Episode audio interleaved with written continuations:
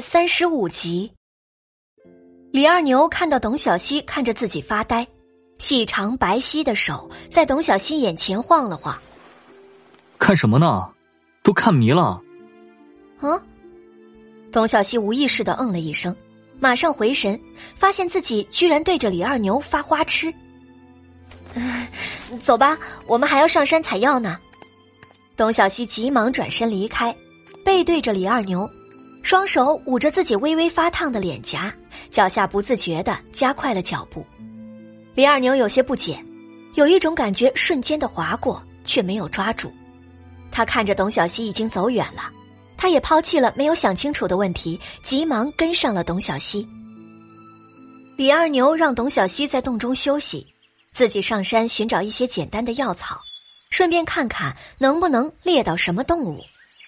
董小希稍微收拾了一下洞中的环境，拿出之前郭夫人给的养荣丸，仔仔细细的分析起里面的成分来。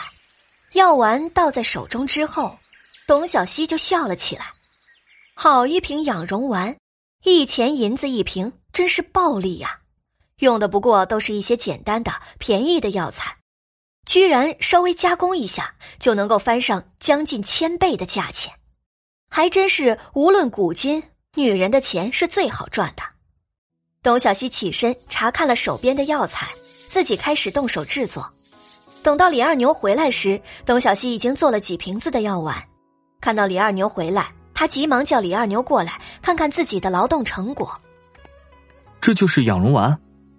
李二牛看到董小希手中的药丸，仔仔细细的看了又看。这个可真是暴利啊！你看看有什么不一样？董小希拿出郭夫人给的养容丸，让李二牛对比。李二牛拿过两个药丸，左右看了看，又放在鼻尖细细的闻了闻，发现这两个药丸并没有任何的区别。你真的成功了！李二牛很是兴奋，比自己猎到了猎物还高兴。董小希只顾着自己高兴了，没有第一时间发现李二牛有些狼狈不堪。等到他闻到浓浓的血腥味之后。才发现李二牛身上已经是血迹斑斑了。二牛哥，你遇到什么了？怎么受伤了呀？董小西也顾不上手上的药丸，急忙起身上下检查李二牛。我没事儿，这不是我的血。李二牛安抚董小西，拉着他的手走到洞口，指着地上的猎物道：“今天运气不错，刚刚进山就遇到了一只狍子。”刚走到洞口，董小希就看到了躺在地上的一只大狍子。好家伙，这么大一个，估计能卖个好价钱。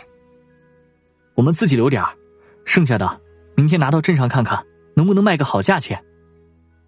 李二牛露出洁白的牙齿，十分的高兴。好了，外边有点凉，你进去吧，我去把袍子收拾一下。李二牛推着董小希进洞休息。正好，明天一起去。我去找郭夫人，让她看看我做的养荣丸。董小希笑嘻嘻的说道：“如果明天能够说服郭夫人帮忙寻找买家，那么自己就可以有一大笔收入了。马上就要进入冬天了，还需要增加几身棉衣。小川明年的学费也是要准备的，而且这个洞冬天居住可能会冻死人的。二牛哥绝不能住在这个地方。”董小希想要在山上找一块空地，搭建一座木屋，能够让二牛哥住得舒服一些。董小希就开始着手画着屋子的设计图。可是小希他根本不懂建筑，画来画去都不满意。李二牛收拾完袍子，又把自己稍微整理了一下，才进入洞中，就看到董小希在地上画来画去。董小希看到李二牛进来，说了自己的想法。李二牛想了想。觉得这个洞住的也很舒适，不用再浪费盖新的房子。不过确实需要给洞口做一个门，用来防风。董小希看着李二牛的坚持，只好作罢。那我们明天去镇上的布衣铺看看。好，都听你的。李二牛其实并不想董小希破费，其实自己用些树枝和破布制作了一个门。还有一件事，李二牛并没有告诉董小希。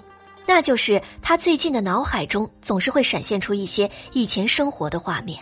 虽然现在自己还没有办法把那些画面串联起来，虽然董小希并不想回那个董家，但是为了二牛哥和自己的声誉着想，在太阳落山之前，还是回到了董家。不过不知道是不是早上的那一出，让那对母女有所顾忌。那对母女看到董小希回来，看也不看的，砰的一声关上了自己的房门。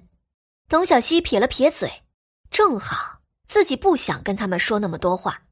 想到明天要去镇上，便早早的休息了。第二天一大早，董云芷就听到自己院门的响声，知道董小希又早早的出门了，于是悄悄起身去了董小希的房间。那个董小希居然能够把董小川送到书院，看来离开家的这段时间，那个二牛哥给了他不少的银钱。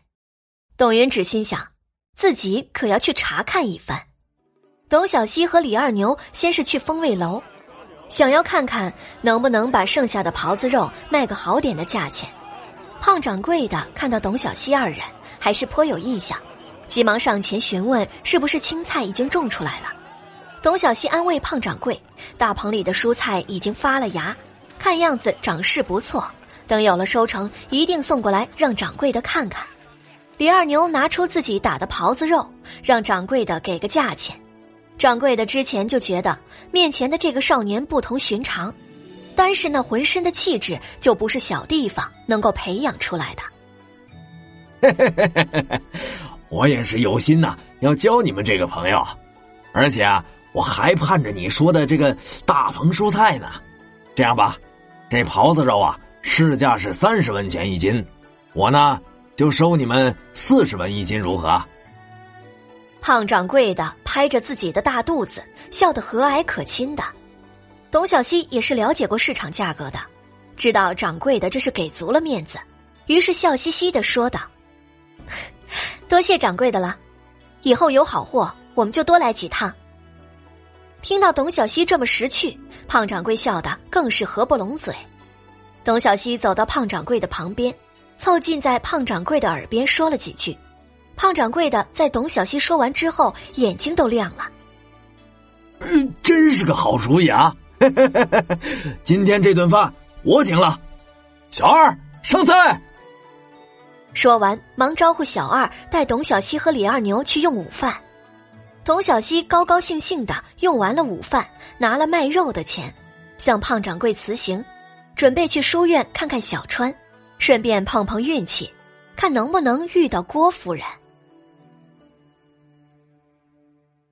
感谢您的收听，去运用商店下载 Patreon 运用城市，在首页搜索海量有声书，或点击下方链接听更多小说等内容。